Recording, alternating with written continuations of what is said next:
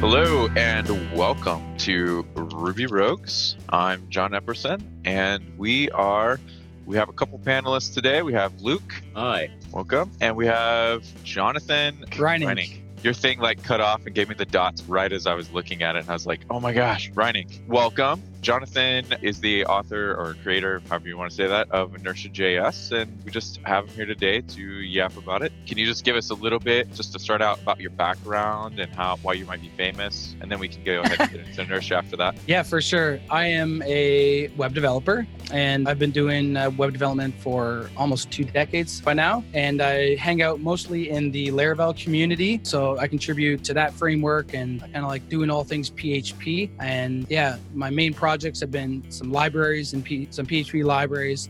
I was also involved early on in the Tailwind CSS framework, if you're familiar with that. Me and my buddy Adam Wathan built that. And more recently, I have focused on inertia as well as a bunch of uh, database stuff. I'm, I'm a big fan of databases and optimizing databases and active record. And so I put out a course recently about that. So those are kind of the, the things I mostly work on. I work for myself outside of that. I run a small SaaS business, solo SaaS, and that's fun. That's pretty much me.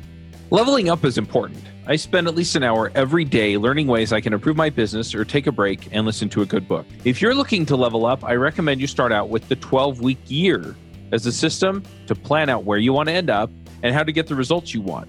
You can get it free by going to audibletrial.com slash code. That's audibletrial.com slash code.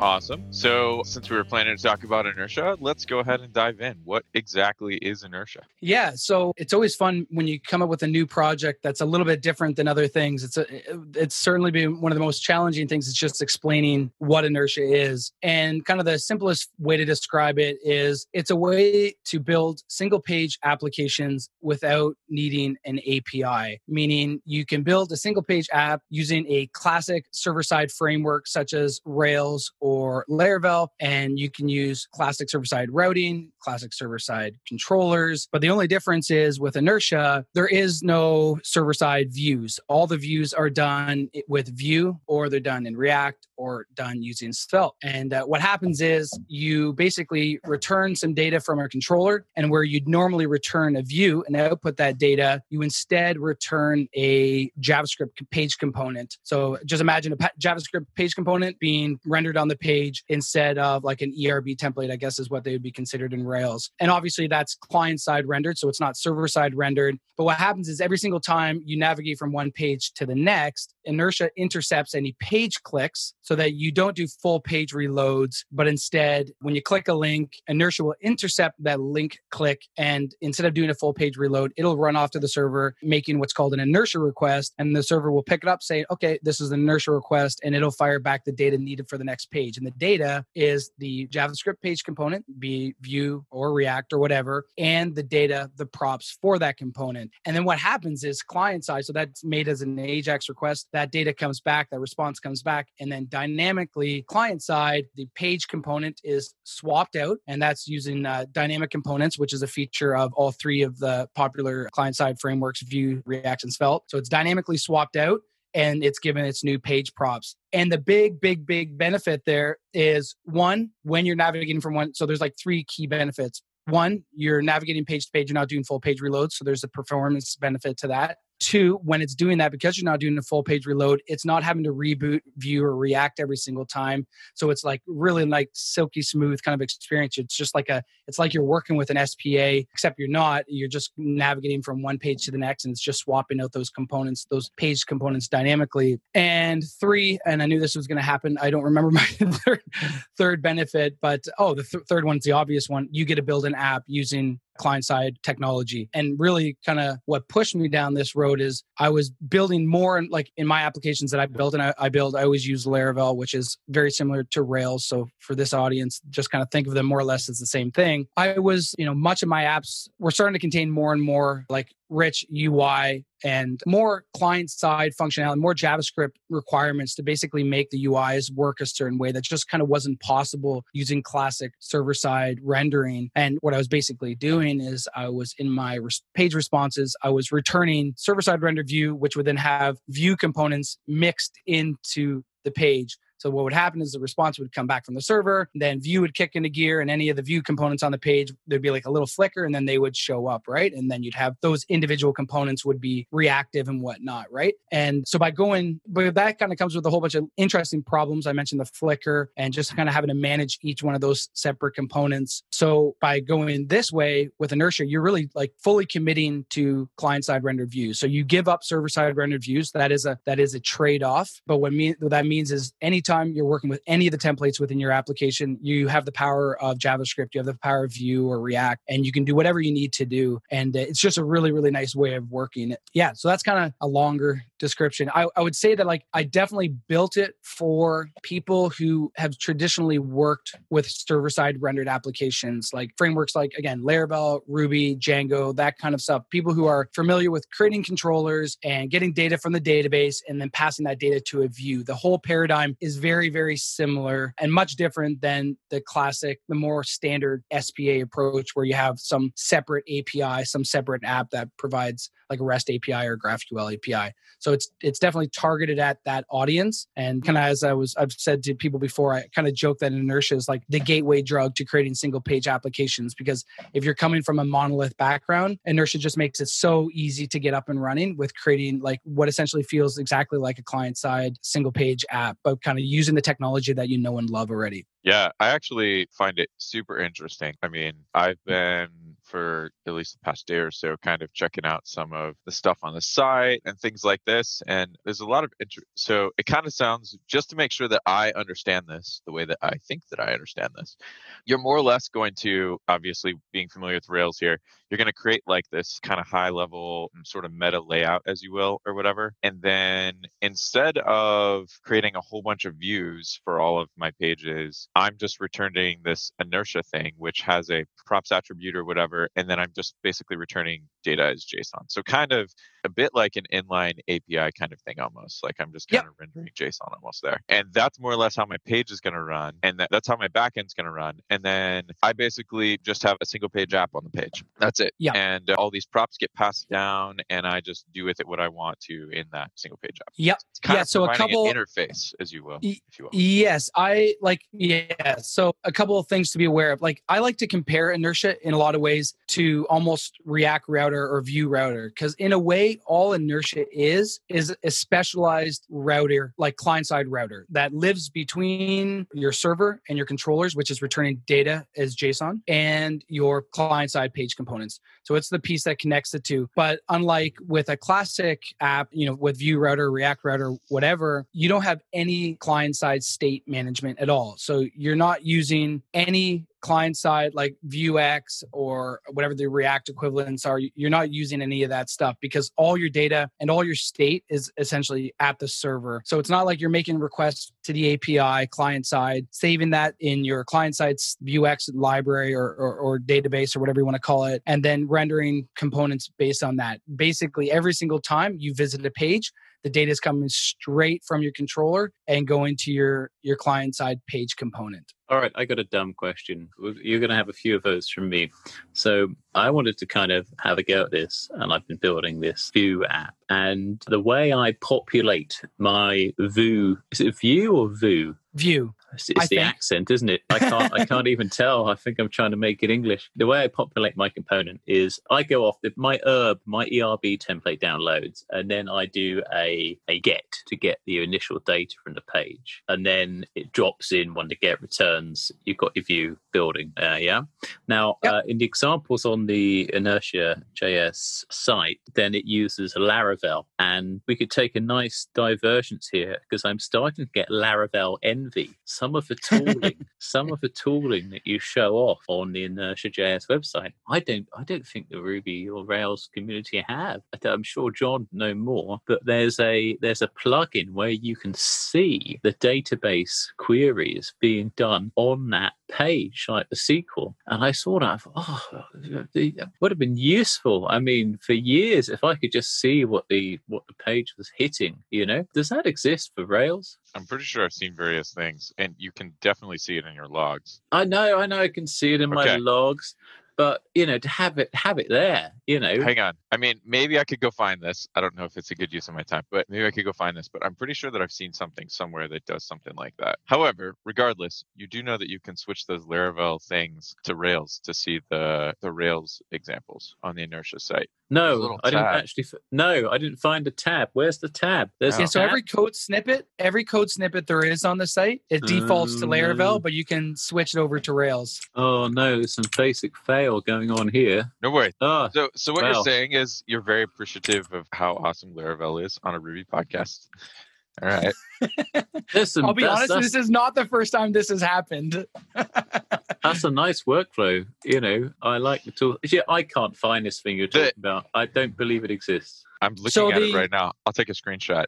yeah, so the uh, the the tool in Laravel in the PHP community, it's called uh, it's called the PHP debug bar, and there's a Laravel debug bar version built on top of that, and it's fantastic because it's it's exactly what you can you, you know you can figure out all your database queries and your logs and whatnot. But what the Laravel debug bar does is it just puts them right in the bottom of your screen, just like a it's almost like a, a Chrome console, right, where it shows you exactly what database queries you're making and what models you're loading from the database and how much memory you're using. It's super, super helpful. Helps you to identify N plus one issues and slow queries and stuff. Where's my Rails debug bar? That's what I want to know. Moving swiftly on from my basic inability to use a website. So I was asking about the the way you hook it in. What does for for the benefit of people who can't use a website like me? How does Rails send down that lump that co- because there's two things, aren't there?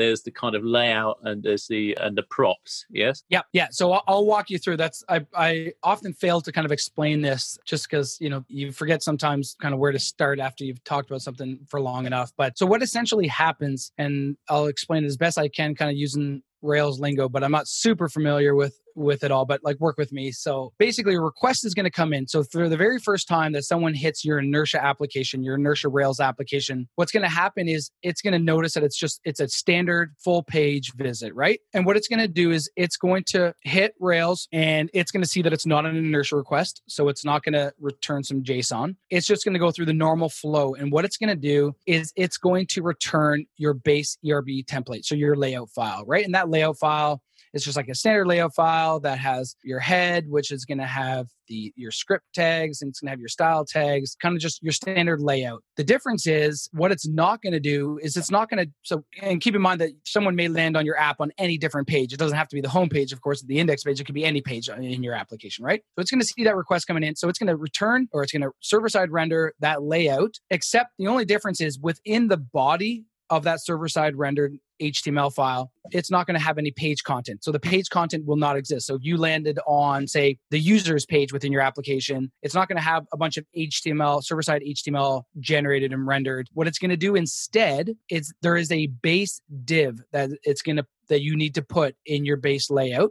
And that's the div that your client side application is going to mount to. So what happens is that base div, your client side app, Vue, React, whatever, mounts to that. But what happens is server side, it passes this page object, so a JSON encoded page object, as one of the attributes within that div. So I think it's called data dash page is the page attribute. I I should probably double check and know that offhand, but I'm pretty certain. Yeah, it's a data dash page. That's the attribute on the div. So imagine a div has an ID of app, which is what your viewer React app's going to mount into, and then it has an attribute called data dash page, and the the contents of that data dash page attribute is just a string, but it's actually a JSON encoded string. And what it's including is all the necessary information that Inertia needs in order to boot up that particular client side page component. So it's going to include two main things. That the most important things to know are one, the component name. So the component name is going to be the Vue or React component page component name.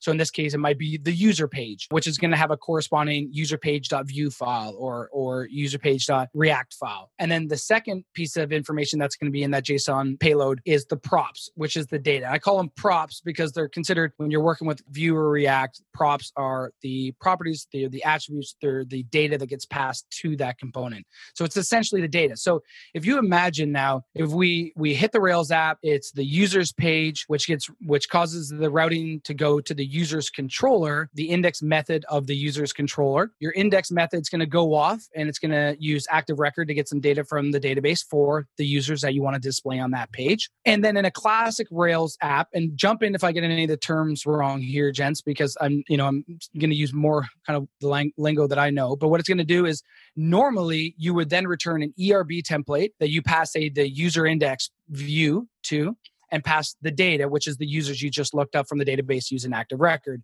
And that's going to go off and generate your HTML. In this situation, you would instead return an inertia response. So it's, it, and, but the, the clever thing about the inertia response is so it's basically the exact same thing. You basically return inertia, you pass it the name of the page component, and you pass it the data. So the controller itself doesn't know if it was a full page visit, like a standard get visit, or if it was an, an actual inertia visit. Inertia takes care of that. All the controller has to do is to return the page component name, so the client side page component name, and the data for that component. Then inertia behind the scenes, it inspects the request and says, okay, was this a full page visit, you know, so where we need to display the layout. Well, if that's the case, well, then we're going to display the layout. We're going to render it server side and we're going to inject that base div with the ID of app and with the, the data page attribute with all the data for it. And then we're just going to render that out as kind of just a standard HTML page. Then Inertia will grab that data and boot up the client side application. However, on subsequent visits, when inertia, so if you go then and click to a different page, maybe you click on one of the users, you want to view the user. What inertia does is it intercepts that click, that page visit, and it then makes the XHR request to the server. It's going to hit in the exact same way. Now imagine it's going to hit your user's controller again, but this time it's going to hit the show method. So again, what would you do just in a standard layer or standard Laravel or Rails app is you would go off, you'd get that user from the database, use an active record, right? And then you would normally just return a response to show the, the user show page with the, the user data. Except again, with inertia, you wouldn't do that. You would do, you'd return an inertia response that would then have the user show page component, client side page component, and the data, which would be the user data, maybe their ID and their first name, their email, and their last name, and whatever else, right? So when that request comes through the XHR request, what inertia does is it passes through an X inertia header, which is set to true so that your Rails app knows that this isn't a full page reload. This is this is like an inertia request, so it's an XHR request. And what it does instead is it returns not the, the full body and the full layout and everything else. It just returns the JSON data that it requires. So that's the same JSON data that would be put in the data page attribute if it was like the full you know html layout render kind of on the first visit except it just returns the json and nothing else and it returns that obviously as a json response which that's going to have your component name and all your props and then kind of getting back to what i explained earlier inertia is going to then take that it's going to dynamically swap out the client side page component with the new page component and dynamically swap out the the data the props for that component and like servers or sorry for the for the user in the browser it's going to look like you went to a whole new page but the reality is it's just done some really nice magical work in the background to just kind of flip it for you. And then of course like i said inertia is essentially in its simplest form it is a client side routing library. So it's going to update your, your url in the browser and it's going to update the necessary page state so that you have like you know proper history and stuff so you can navigate back and forth and stuff like that so that's kind of like the trickiness that we do. But the reality is, from a development experience for people who are using Rails or Laravel, who are kind of used to working with that, hey, I, I got a controller, I got a controller method, I got to get some data from the database, and then I got to return a view with some data. It literally feels the exact same way, except the difference is you're ending up you're working with Vue or React templates. You're not working with ERB templates. All right, I found it now. It's super easy, and from for the other kind of web challenge people who are listening, there is a gem there is a, this is the this is the key component I was missing. There is a inertia underscore rails gem that does it for you. Yes, yes, I should have mentioned that probably too.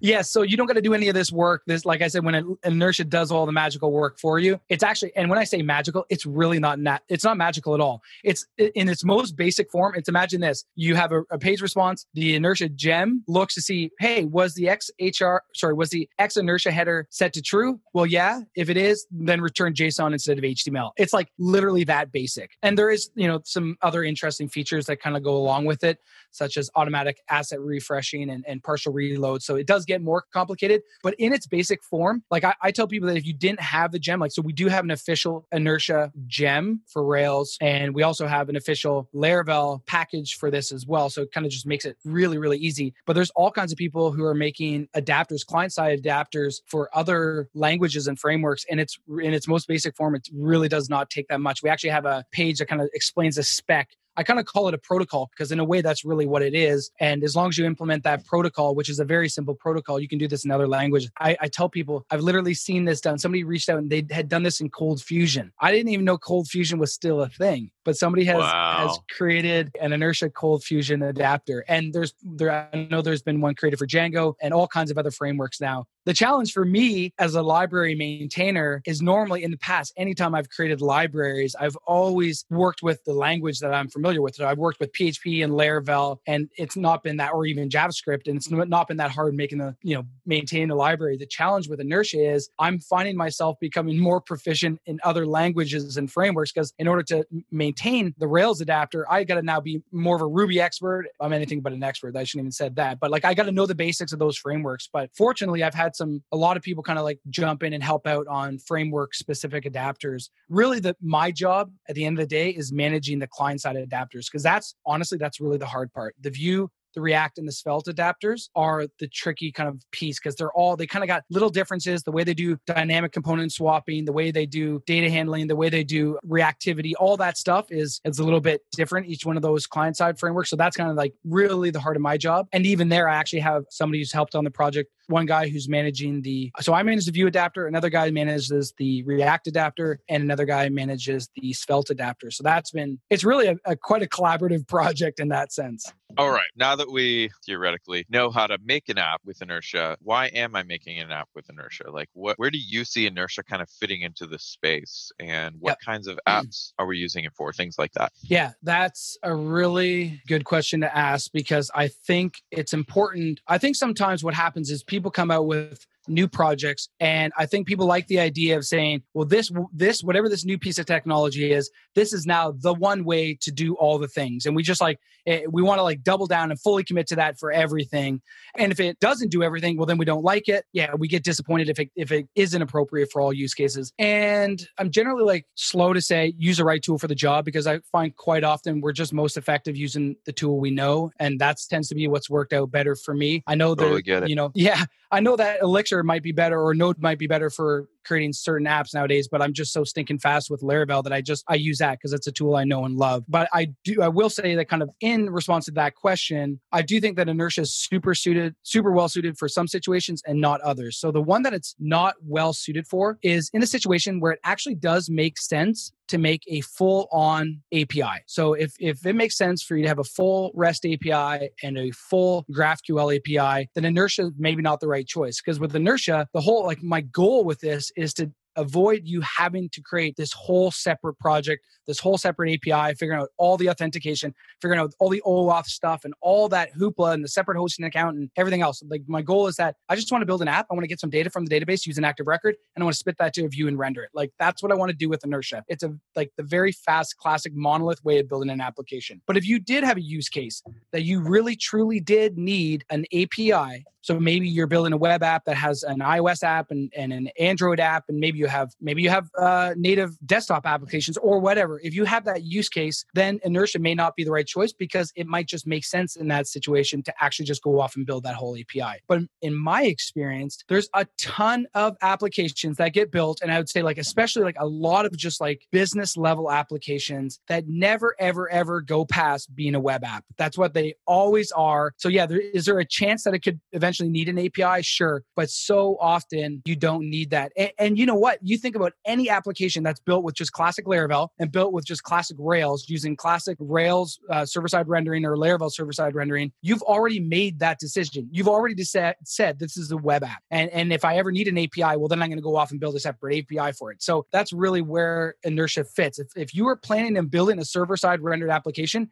you've already given, you've already said no to the API. So my thing here is I really wanted Inertia to be for those developers, those who said, you know, I want to build a server side application. I was going to build it with Laravel or I was going to build it with Rails, you know, using the standard monolith approach. I've already decided I'm not going to build an API. Well, then Inertia is a wonderful fit because then it allows you to build a rich client side application using Vue or React while still completely working within the paradigm, the monolith approach that you know. And you can be really, really, really fast with that approach. And, and in my experience as well, I have built applications that use Inertia as kind of the, the web app tool. And even in those applications, I've have like my own application. I do have an iOS and Android app that I'm building right now, but the iOS and Android app is so simple compared to the web app because that's what makes sense for my business that I didn't even then, I still went in my Laravel app and I just built a really light REST API for my native iOS and Android apps. I still didn't need to fully double down and make my whole web app, you know, run on on this API. It still made sense to build a web app using React, uh, using Reactor View and Inertia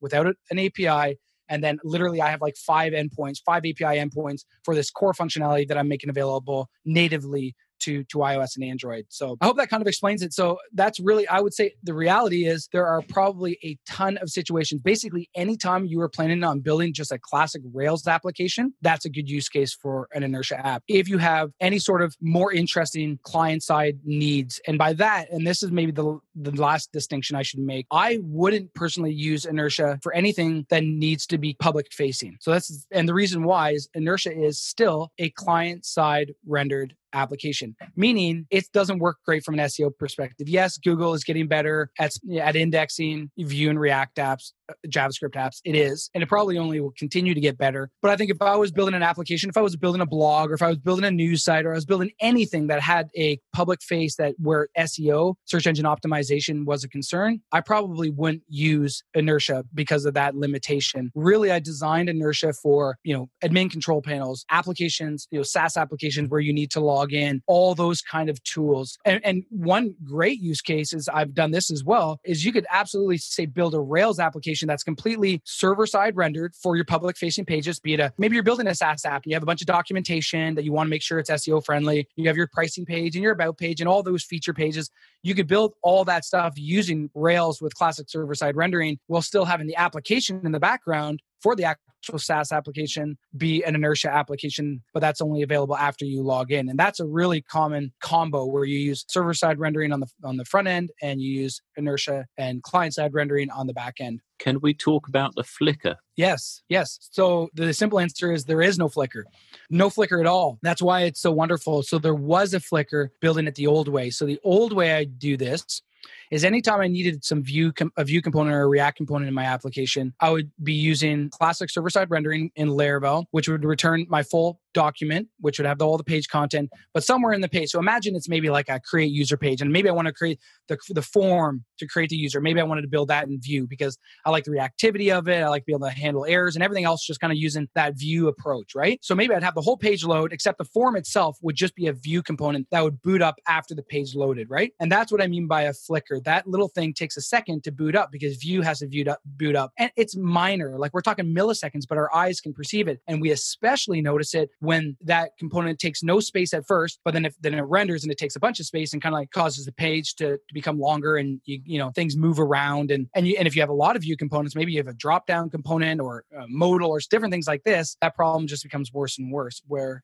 with inertia, that totally, totally goes away because you're getting exactly what you'd have with like a classic Vue or Rails, or sorry, a Vue or React app, where when you go to visit another page, it's going to just render that new Vue component and nothing's getting destroyed in the in between because you're not doing a full page reload. Vue and react are long living. So when i go to the next page it's going to load that file in the background. It's going to load the data in the background via that xhr request. And then when it's ready it's going to swap it out. And you can you know there's lo- ways to have loading graphics and stuff for in between that. But the point is, nothing's being destroyed when you go from one page to the next. That's causing any sort of flicker. It's it's really really smooth. So you you sound like you care a lot about kind of the responsivity and user experience. Yes, very much the, so. Let's talk milliseconds here. Let's let's talk some real numbers because I can oh, we could take put enormous effort into kind of making this to help people improve the experience of their users. Let's face it, the whole point is to make the site nicer for the people we write the software for. So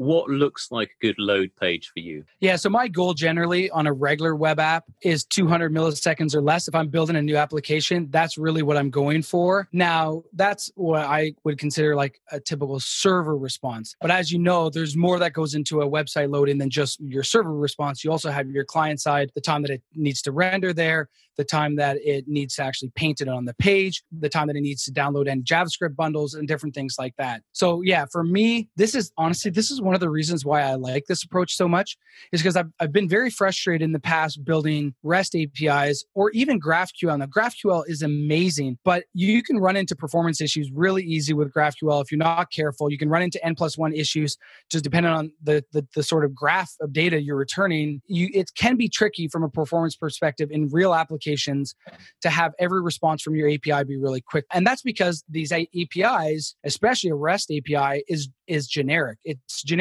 because it needs to work for multiple different any application that wants to consume that that API. The wonderful thing about Rails and the wonderful thing about Laravel is that every single controller method you are going to get the data exactly as you need it for that page. There's no there's no generalized API there. It's like okay, I'm displaying the users page. I want to go to the database and I want to get these 10 users, if it's paginated, for example, and I want to get their name and I want to get their ID and I want to get their email address and maybe I want to eager load their company company along with it. So what what inertia and this isn't really an inertia feature. This is really just this is really just a Rails. This is like a monolith feature. It's like when each endpoint is only responsible for getting the data that it needs for the page that it's going to display, you can highly highly optimize the data retrieval for those endpoints for exactly what's needed in that application.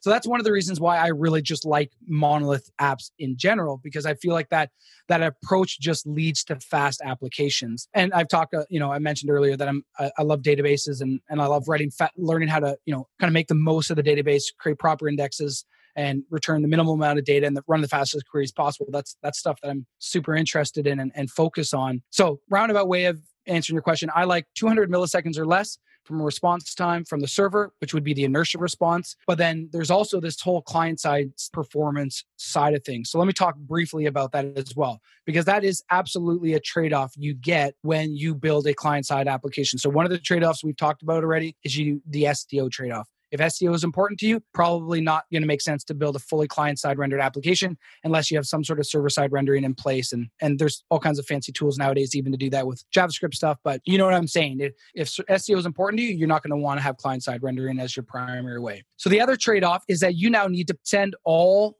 that so all your client side views so all your page components all your Vue components or your, your react components or your svelte components they all need to now be sent over the wire as javascript bundles to the client right? So inertia what it does and this is kind of like a really just i think a, a cool feature is it will automatically like it makes you can use because it is just really a plain old regular Vue or react app it supports code splitting. So if you use code splitting what happens is you land on the very first page. So maybe, you know, going back to our example from earlier, let's say you hit for the very first page, the user index page. What is going to happen in an inertia app is it's going to go and get whatever only the minimal amount of JavaScript that's required to display that page. So it's going to get your typically kind of like your core bundle, which is going to have like Vue or React and maybe some like core dependencies that are used kind of by the you know all pages on the site. So it's going to grab that core bundle, which is small because it doesn't have all the pages through your whole application. It's just the core bundle, and then it's going to load whatever whatever components are required for that page. So it could be the if it's the the user index page, it's going to go off and get the user index JavaScript bundle and download that. And then once it's downloaded, you never have to download it again because it's cached, right? The browser knows to not go off and download it again. So what that practically means is you hit an inertia endpoint, it's going to it's going to only get the minimal amount of J- JavaScript that you need to actually display that page. And it's going to get the minimal amount of data from the server because that's the way a, a, Rails app works. And the page can load, like loads extremely quick. So I actually have a demo app if you want to try it out. If, if you, it's called a, the demo app's called Ping CRM, which is available on the Inertia.js website. And you can actually, you know, click around this application and see exactly what the performance is like. And I think like, so it's hosted on I host it on Heroku, and I do that intentionally because anytime you host on Heroku, there's even a performance cost in saying having a, a one-off Linode or DigitalOcean, di- you know, server. Because uh, one, for one, the the database is the Postgres database, which is not hosted on the same site as the actual web dyno. So there's always a performance cost that comes with that, which often, you know, of course, makes sense if you want to have multiple web dynos and whatnot. So I've hosted it that way because I feel like that's a good representation of a real life application. And most responses from the server come back in about 100 milliseconds. And I think, you know, that's a pretty awesome experience. I've tried it. It is disgustingly quick.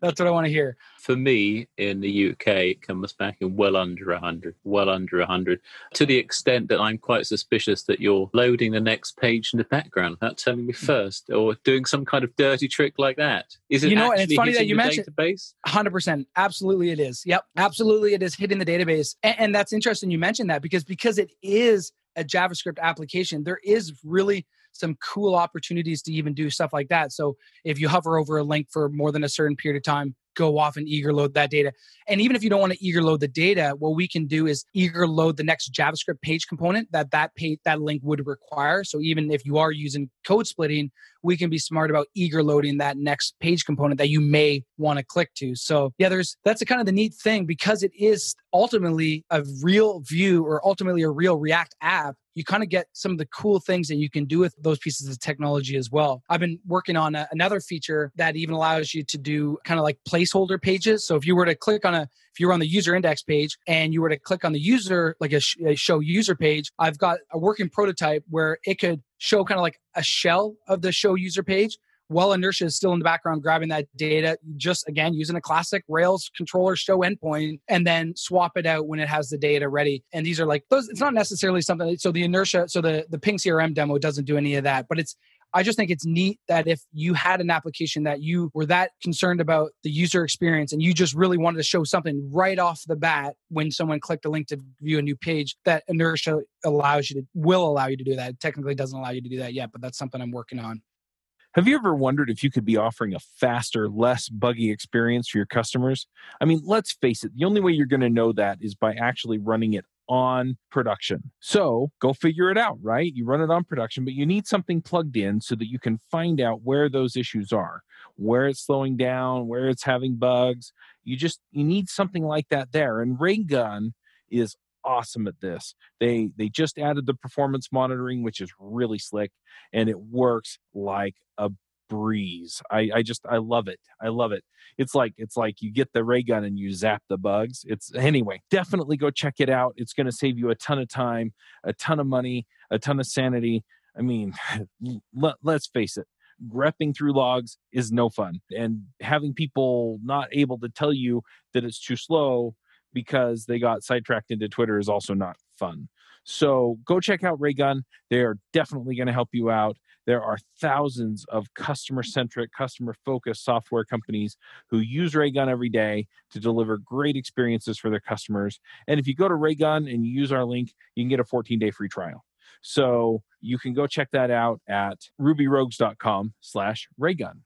Yeah, I certainly like speed, but I certainly don't get as excited necessarily as other people do about speed. But I know that a lot of people do care about it. I think the thing that's most interesting here is so I know that it might be heresy, but I for a long time have have more or less said that to me the controller in MVC right really is an API provider, and you're just consuming that API with your view, Yep. and it, it, that's sort of like the typical way that people use it. And so I think that inertia like just kind of leverages that in my mind it's you're just leveraging that and making it really easy for people who who are just used to using views to just be like not have to think about it yeah it's an awesome evolution in my opinion Yeah, I love that Good. comment. That that comment that it's just essentially an API. It is. The the difference is with a Rails or Laravel app, you've accepted that there is this type coupling between this back end controller and the front end view. That's just an accepted, absolutely you Yep. know. And you know, some people would say, well, that coupling's bad because now I can't use this endpoint for other things. And I say, no, actually, that coupling's awesome because one, it makes it really fast. You can create these these applications really quickly, and you can optimize them from a performance perspective because you're, you're only worrying about this one request. You're not worrying about 30 possible different permutations. It's just one request that you're concerned about. absolutely really the only benefit to thinking about it that way is when you're suddenly ready to break the rules right so yeah awesome anything else that we should know about inertia that you you're just like I haven't talked about this you guys Yeah. should be thinking about this Yeah. So, yes, there's maybe a couple different things that I think Inertia does really well and stuff that I'm even been improving on is one is scroll management. So what happens by default when you browse from one page to the next, just using like standard, normal, plain old website, and you scroll down and you visit the next page, and then you scroll down, and you visit the next page, you, you know, whatever, and then you hit back in the browser. The browser is smart enough to remember exactly where you were on each one of those pages, and that helps maintain context, right? Which is a, a really nice thing. Inertia allows you to do that because that basically is for free out of the box if you just do a standard page. But where it becomes tricky, and this is becoming more and more common, is people have what like essentially what are considered like scroll areas within your UI. So one really common use case for this is imagine you have kind of like your standard layout, left hand side is your navigation and the right hand side is your content. And maybe along the top you have a bar, right? When you scroll the content, you maybe want to scroll the content but not have your left hand nav change or maybe even the other way around maybe when you scroll the content you want your left hand nav to, to follow with you or whatever right so you do this using scroll areas, you know, overflow auto and stuff with CSS to kind of allow that sort of functionality. And yeah, so that's a very common thing with like modern applications, especially I would say like, yeah, more application style websites. So that kind of like goes out the window. What, what goes out the window when you're using scroll areas like that is scroll position management. So if you were to do that and you would go to visit the next page and you go back, the browser has no idea that you were scrolled in this container down 300 pixels. It's like, ah, don't care, not my problem all it cares about is restoring the body scroll position. So inertia, we're, we have support for basically automatically automatic scroll restoration of containers as well. And you can and you don't have to that doesn't happen to all containers. You can actually define on a per container basis like inertia track the scroll position for this. And that's like a really really nice feature yeah, that you cool. basically Yeah, so that's one thing. Another thing that inertia does really well is asset versioning. So this is a problem that a lot of people run into with uh, modern client-side rendered applications. Is imagine you have a user, right, and they go to your application, they go to your website, and they click through a few different pages. And while they click, you know, maybe they're on the user's page and then they're on the user show page. And right at that moment, you had to fix a bug or do something in that template and you redeployed it. So you redeployed those assets to the server. The problem is right now is with a typical client side rendered application is if you now go back to visit that user index page, because it's not doing a full page reload, there's no way for the browser to know that maybe that user index page template changed. So they're going to see the old page template, which might be fine, or it might not, because you might be expecting data from back from the server that's now out of sync with your template. You remember that type coupling that we're talking about between these two things, uh, and would be no different if you were working with an API. If there's an expectation for the data to be there and it's not, and that old template could now generate an error, the application application crash simply because you deployed an update to the application. And this is something that Rails and Laravel developers never have to worry about if you're using server side rendered t- views, because when you go to the new page, it's doing a full page reload, you're getting a full page, all the new assets, everything else. So what inertia does is we have like, and there's like, there are ways to solve this with client side, like classic Vue or React apps, but the, it's complicated and, and they use, people use service workers. And I'm not going to get into the details of how that gets solved, but it's kind of complicated. Whereas with inertia, what's really cool about inertia is that the front end and the back end are coupled together. So that's like, you know, this coupling that we keep talking about. Like that's the real benefit because we can now let the server and the client side frameworks. And essentially what it is, is it's a server side inertia adapter working with a client side inertia adapter. And they're working together to make sure that things are working properly. So what happens is every single time you make an inertia visit, we keep track of, you know what, let me back up before I even go there. It might be easier if I explain it this way. When you define your inertia setup in Rails, you have the option on every single page, like eh, eh, you know, kind of like does it does Rails have this concept of like some sort of like base like application service provider where you do kind of like default work? Could it like happen in like a middleware or just like kind of like something that gets run on every single page request? Is that I'm, I'm we do have Rails middleware, right? So imagine I forget exactly how the gents who put together the inertia Rails adapter did this, but just imagine that somewhere in your inertia configuration in your Rails application, you basically say, this is the version of my assets. Your assets being your JavaScript, basically. Could also be your your CSS. Yep. Rails does so, handle that. Yep. Yeah. So you you have some sort of version number that indicates the current version of yes. your assets. Like in, the way I do it in Laravel is I literally just do I just get an MD5 of the assets, and and if it changes, it changes. So what you do is you say inertia version and you pass it the current version. And that happens on every single request. So what happens then is that version gets passed to the client side. So that's one. So I've talked about this page object that, that gets passed around, which includes the component name and the props. Well, another another property in that um, that page object is the the asset version. So the client side inertia always knows what the current version of your assets are. So then when you now click from one page to the next, so you're on the user show page and you want to go to the user index page, well you you click the user index page, inertia goes off and it makes the XHR request, the inertia inertia request to your server to get the index page and the data for the index page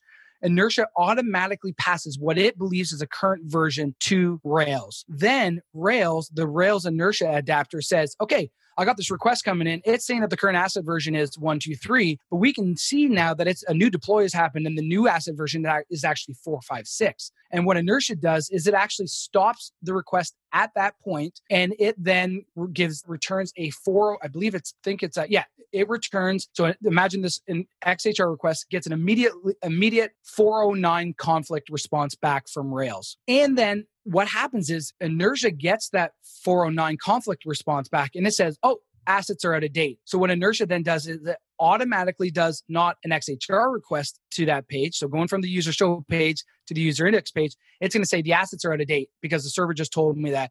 And it just it cuts that XHR inertia request short and it now does an automatic full page visit to the user index page. And then because you're doing a full page visit, you have an op- the opportunity to use cache busting to reload your assets and you're right back in business. So for the end user, it does mean that they'll have to re-download those assets, of course, but that's what you want because otherwise you wouldn't have deployed them. So they can continue browsing your Inertia app like a classic SPA until the assets are out of date and then they're going to be forced without their they won't even notice really that it's happening other than that that request will reload the whole page and it'll look like a full page visit and you're going to be right back in business on the page and we do some smart things about the way we make that request do that 409 response and like uh, we automatically reflash data so if there was any if you had any flash data that was going to be used, it automatically reflashes that. So even though you're doing a full page reload, you're going to still get that flash data come available. So that's a really, really, really cool feature of Inertia that is like, I think it would be harder to do with a classic SPA, but because of the way that the, the client side and server side adapters work together, it basically takes all the work out of asset refreshing and asset versioning. Like you literally, all you have to do is tell server side, tell inertia what the current version of the assets are, and you're done and it handles it which is also really nice from a development perspective because if you're developing you're constantly changing your files and inertia. You don't have to like constantly hit refresh. You can just click a link and it'll just update automatically for you. No i agree. That is super cool. I mean to be frank i've been used to rails handling asset management to me for so long that it is frustrating every time that i have to deal with it because i just at this point in my development career i just think that i shouldn't have to deal with it because I know exactly. I literally cannot. I mean, shoot, we didn't even have that problem in Rails one because we weren't serving assets on the project that I was working on. So, uh, yeah, yeah, it just it was so long ago. Yeah, and um, and there's there's some really uh, the last thing you. So the last thing I want to just mention about inertia that we kind of didn't talk about yet and is the fact that inertia visits are not limited to get requests. So inertia you can make inertia visits for post requests put requests patch requests and deletes as well. And this is really cool. And i it's kind of a complex thing to explain maybe on a podcast but what it does is it makes forms a lot more like classic Rails form submissions, except it's all done via XHR. And it's like, it's like the, the most wonderfully simple thing ever. So I'll explain kind of how it works real briefly here in, in Laravel. And then you guys hopefully can kind of, hopefully it'll make sense in Rails as well. So what you do is if you have a form, say a Vue form with all the reactive inputs, right? And, and then you, then a user presses submit. So to submit that data to the form, you know down to the server. In that situation you would still submit that using inertia. So what you would have is you'd have a submit interceptor right where you prevent the default browser full page submission. And then you would say so imagine we are on the create user page right? And you hit create user hit the button the form submits we catch it. And then in your javascript in your Vue page component or in your react page component or whatever you would then say inertia dot post if we're creating a user yeah post and you would say, we're going to post that to slash users and pass in the data from that component. So it's just like literally a one liner, but you don't then do a bunch of work after that. You don't say, well, give me the response back and let me res- inspect the response to see if there was errors. And if there's errors, I'm going to go and manually update the view and display those errors. And if there's no errors, well, then we're going to redirect to somewhere else. You don't do any of that all you say is inertia post to the user's page. Then what happens is there's two paths. There's a happy path, the user was created, and there's the unhappy path, there was a validation error, server side validation error. So we'll do happy path first. User, you hit the user create page or the user store endpoint. So that controller endpoint to store the user. Validation all passes. It creates the user and then server side in that, that XHR inertia request, you then just do a classic redirect to wherever you would have normally gone. You you would if it was just like a regular standard full page application, you would just do a redirect to wherever you want that user to go after they created the user. So maybe you send them to the, the user show page at that point, right? So what you would do, you would do the same thing with inertia. You literally just say, uh, however, in Rails or in Laravel, you return a redirect to that new user's page. So then that redirect's going to happen in within that XHR request. And what's going to do is it's going to go now to that show user page. And that show user page is going to load. Keep in mind, this is all happening within the initial inertia, the initial inertia post request. Okay, so that server, that redirect's happening. You're now landing on the user show page, and it's just giving you a response. But it it knows that it was an, an inertia request because that X inertia header actually gets forwarded on when that redirect happens. And then on the user show page, it just returns because it knows it's an inertia request, it just returns the the the JSON payload back, which includes the the page component name and the page data, which would be the show user page and the user data for that page. So that all then comes back to your create user page you know that form and inertia automatically now dynamically swaps out the create user page for the show user page and passes the component so you don't need to do any work to like redirect the user. It just automatically happens because you're redirecting server side. So that's the happy path. The unhappy path is validation fails and it essentially works the same way. The valid the user submits the form via post, inertia post, that goes to the store controller endpoint. The validation fails. And the way, at least this is how it works in Laravel, when the validation fails, it automatically redirects you back to the page that you're on. So Laravel, if I go to create a user and maybe the it's missing the first name, Laravel automatically does a redirect back to the user page, but then includes some flash data saying, well, there was an error and here's the error, which if you're using server side, classic server side templates, you would then take that error and repopulate the page with your old values and display the errors. However, with inertia, you get an inertia response back. So what it'll do is it'll back, redirect back to the create user page and it will pass along the all the data that you would have for that page anyway. So the create user page, maybe there is no data because you're creating a user, but it would say it's a create user page, and then it would have some data, which is the errors that just happened. Those errors now get passed back to inertia, and inertia sees that we're on the same page still. So we went to the create post page, it failed, it redirected us back to the create user page, but now we have this bucket of errors. And what and but those errors have been provided from inertia as props so the page component doesn't change so there's no swapping of the page component so it's you're going to still be on the create user page but what it now has is the errors and all you do and those errors come through as props so they will you don't have to do any work to update as long as you're taking as long as your page component your client side page components designed that anytime your page create user page component is rendering any errors that come through as a prop it's just going to because it's all reactive it's just going to automatically display those errors. So like I said, this is a tough thing to explain over over a podcast, but the point is because it's all reactive because that's the way Vue and React and Svelte work, when that response comes back and has the errors, the props come in and they automatically update. So you literally it, it just ends up making for these really really simple forms because you don't have to do a whole bunch of wrangling to like figure out what the response was and update it. It just kind of all happens magically. And because you're not doing a full page load, you're not having to repopulate all that data that you put in. So that whatever data they put into the form, it's not like you're having to repopulate that because it's all there still because that page component wasn't destroyed. It was it's still persistent there. Does that make sense?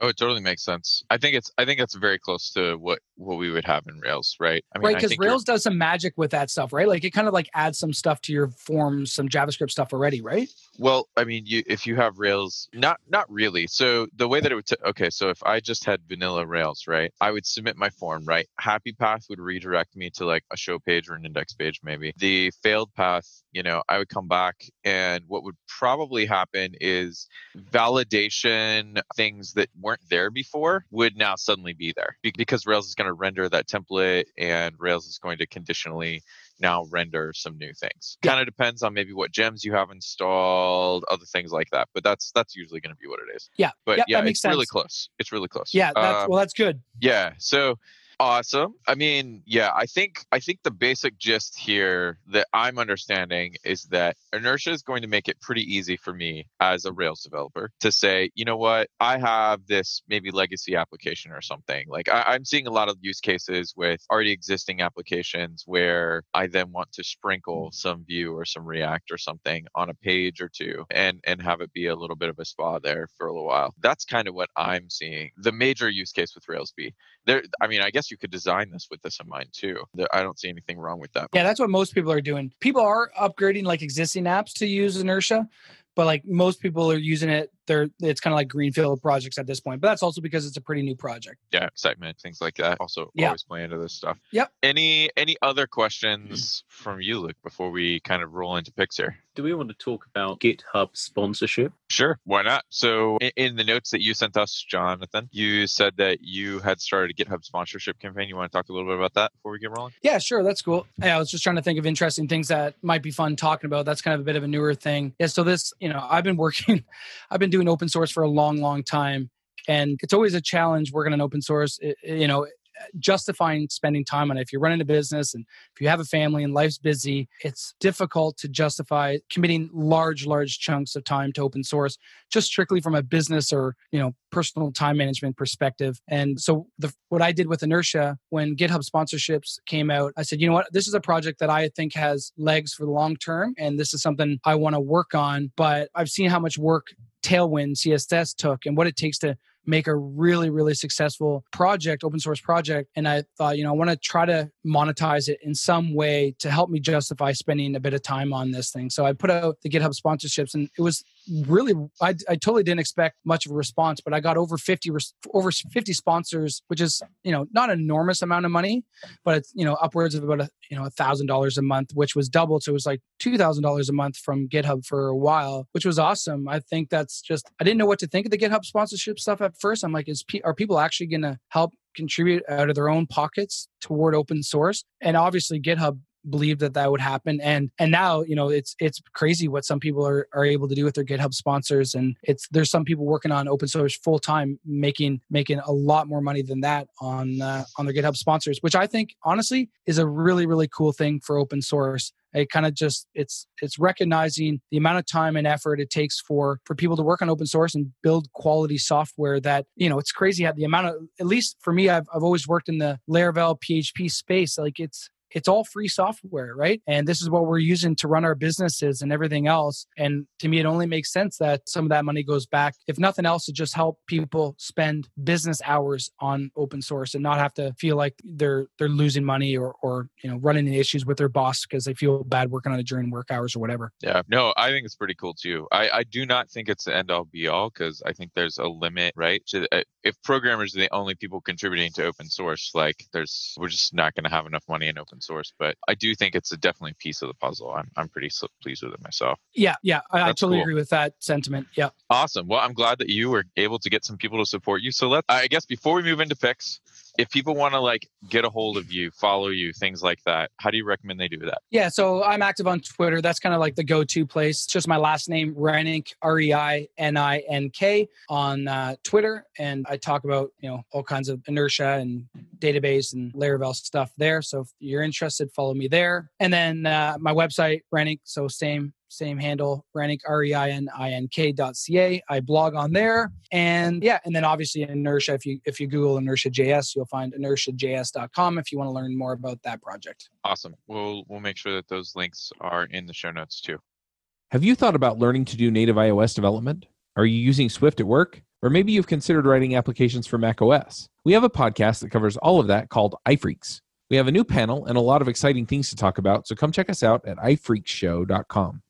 So sweet. Let's go ahead and move on into picks. Luke, do you have any picks for us this week? My word, do I have a pick for you this week? We were recently unlucky enough to uh, lose our server developer who has been building our Kubernetes stack for us. And this means that I've been spending the whole week doing Kubernetes non-stop, non-stop Kubernetes this week. I have had used it before back in 2018 but the Kubernetes is in a bit of a state of flux at the moment. So coming back to it, especially if you're kind of running on uh, Google Kubernetes engine or something, there's been a lot of changes. So my pick for this week is a book on Kubernetes. It's by another English man, the English IT mafia coming in here, and it's called, imaginatively enough, the Kubernetes book. It was updated in February 2020, and it's been very helpful getting up to speed with the Kubernetes. Awesome. Any other picks for us, or is that your is that it for us? That's it. I, am not going to pick Kubernetes itself. Make of that what you will.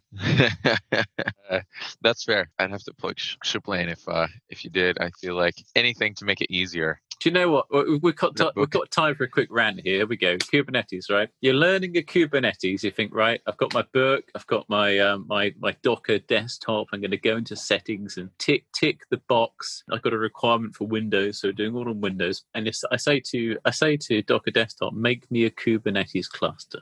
Yes. Would you like to guess how much RAM this uses on my, my desktop machine? It should take a wild guess how much this ticking this little box cost me. All of it. It's it's That'll be my three, it's three gigabytes of RAM. And I haven't I haven't made any pods yet. I haven't I haven't run my app.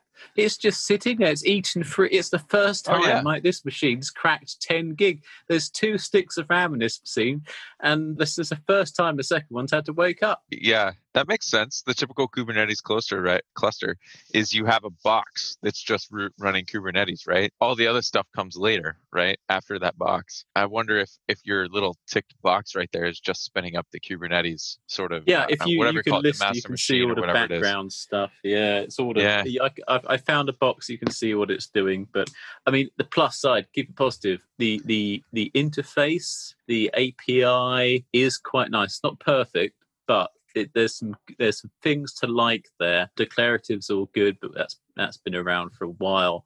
The, the the language of it is nice and clean, so there's there's some good signs. I'm a little confused though. I thought all Rails developers used Heroku. So why are you even on Kubernetes? Who uses Oh, Heroku? so- I mean, I, I know, I know uh, that uh, there's lots of people that do. Don't get don't get me wrong. I haven't. I've always been, I've always been very DevOps like person and and things like that. And so like I don't because I don't get a lot of value out of it personally. But if, if you don't, if you're not really into that, I can totally see that. Just a little Uh, joke because I know I know that that's kind of like a big part of Heroku's background, right? A lot of I mean, Ruby yeah. Rails. I think They so. Yeah. They came from our community, so yep. It's, at least great. that's my understanding. Yeah, yeah. No, they're not bad. Just I'm not using them. Okay, I guess guess it's on me now. So the first thing that I'm picking today is we grew tomato plants like we do every year. So yesterday our, our tomato plants have been producing for like about a month, and the average amount that I'm bringing in is a bowl full that's like about you know 10 or 12 inches big and like six inches deep. Like we have like I don't know like six or seven tomato plants, and they go nuts. And it all is because we basically watched some YouTube videos on like how to like prune them and not like kill them and all these things. And so I'll paste them, I'll paste them in here. So if you're like totally there's probably more stuff out there. There's probably somebody that knows how to like take care of other kinds of plants, but I'm definitely like pushing the watch some YouTube videos if you're if you're doing like some home gardening things, you know, especially if you're like growing stuff because it's like COVID and everybody seems to be into that this year. Maybe it's a little late for you because maybe your growing season's past, but definitely for if you keep doing it next year. So gardening videos, awesome. The other thing that I was that I wanted to plug here. So earlier in the session, Luke was like, "Hey, I don't want to have to go to my logs to for queries and stuff." Well, I did some some looking during. Uh, well, I'll tell you why. I can reveal why now because of blasted apps and Kubernetes, and you can't get at the thing. Okay, maybe what I should give you is a link to a tutorial on how to read logs in Kubernetes, because that that I think is your actual problem. Then, all right, but I, I actually I couldn't find a gem that did that, but I did find some pretty sweet gems that give you all sorts of extra query debugging, tracing to the exact spot in your code, explaining. So I'll just link those because they were cool anyway. So yep, those are my picks. Jonathan, did you have anything for us? Yeah, I didn't have anything at the beginning, but kind of as you guys were talking, I've come uh, I've come up with three. One of them is, as I've mentioned earlier, project that I was involved with is called Tailwind CSS, and this is a uh, kind of a unique approach to building, a unique approach to uh, CSS and building applications that I would highly recommend to your audience to check out. It's become really, really popular, and it's honestly changed the way that I, you know, handle CSS. I pretty much don't write CSS anymore because I'm using Tailwind, which is if that's confusing to you, then it's you should definitely check it out. And uh, I will warn you if you've come from like a Sass or a less background or just even just plain old CSS, and you look at this approach, you will probably be disgusted at first, but it is really, really great. Give it a chance. And I pretty much guarantee you, you'll be making web UIs faster than you were before. And uh, the maintenance is wonderful moving forward because it's just a lot easier to manage because it's all in HTML and not in CSS. So pick number one, Tailwind CSS. Pick number two Awesome. is uh, I mentioned earlier that I put out a database course. Now, I should mention that this course was primarily primarily designed for Laravel developers. Well, totally designed for Laravel develop- developers, but there is a lot of crossover between Laravel's ORM, which is called Eloquent, and Active Record in Rails. So there's some interesting techniques. So if you are a Laravel developer listen to this, or just even a Rails developer who wants to learn some techniques about databases and how to make your databases your database queries faster, check out my course, eloquent-course.reinink.ca, which I'm assuming will end up in the notes.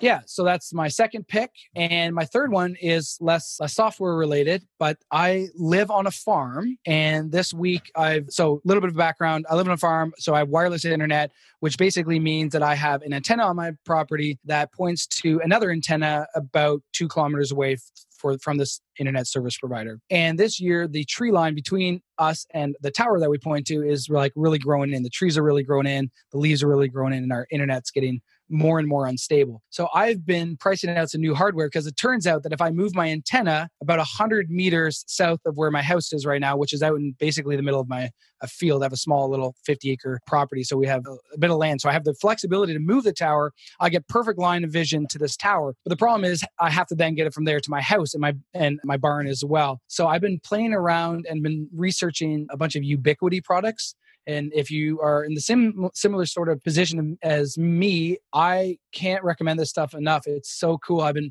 playing around with uh, a product called the NanoBeam, which are these like they're really like they're small little things. They're maybe like uh, they're circular, maybe six or seven inches wide, and they're rated for uh, 15, I think 15 to 20 kilometers. Like I only need it for like 300 meters or something, and it just makes it really really easy to create these wireless connections between like long range wireless connections between different places of my property. So whatever, I'm just kind of nerding out on the Ubiquiti products right now because I'll give, I'll give you a plus one for that. Yeah, you've Um, worked with them so, before. Yeah, so my a job that I had like over a decade ago. Um, one of the things that we did is we broadcast auctions, and a lot of the barns that these auctions would be done in, they didn't have good internet connections, and so we were using wireless equipment all the time, and we swore by this by Ubiquiti. So just just saying that was ten years ago, but but as far as I Yeah. know, like you know, good stuff. Yeah, it's it's pretty cool stuff. I actually have one already set up on my property between two spots, and we actually had a wire like a buried wire under the ground and it gave us all kinds of trouble and then we put in a couple NanoBeams and it's just like it's it's almost like they are wired because that's what it looks like from a network perspective and they just they're they just work flawlessly so that's my picks Awesome. All righty. Well, thanks everybody for joining us, and we'll see you again another time. Bandwidth for this segment is provided by CacheFly, the world's fastest CDN. Deliver your content fast with CacheFly. Visit C A C H E F L Y dot com to learn more.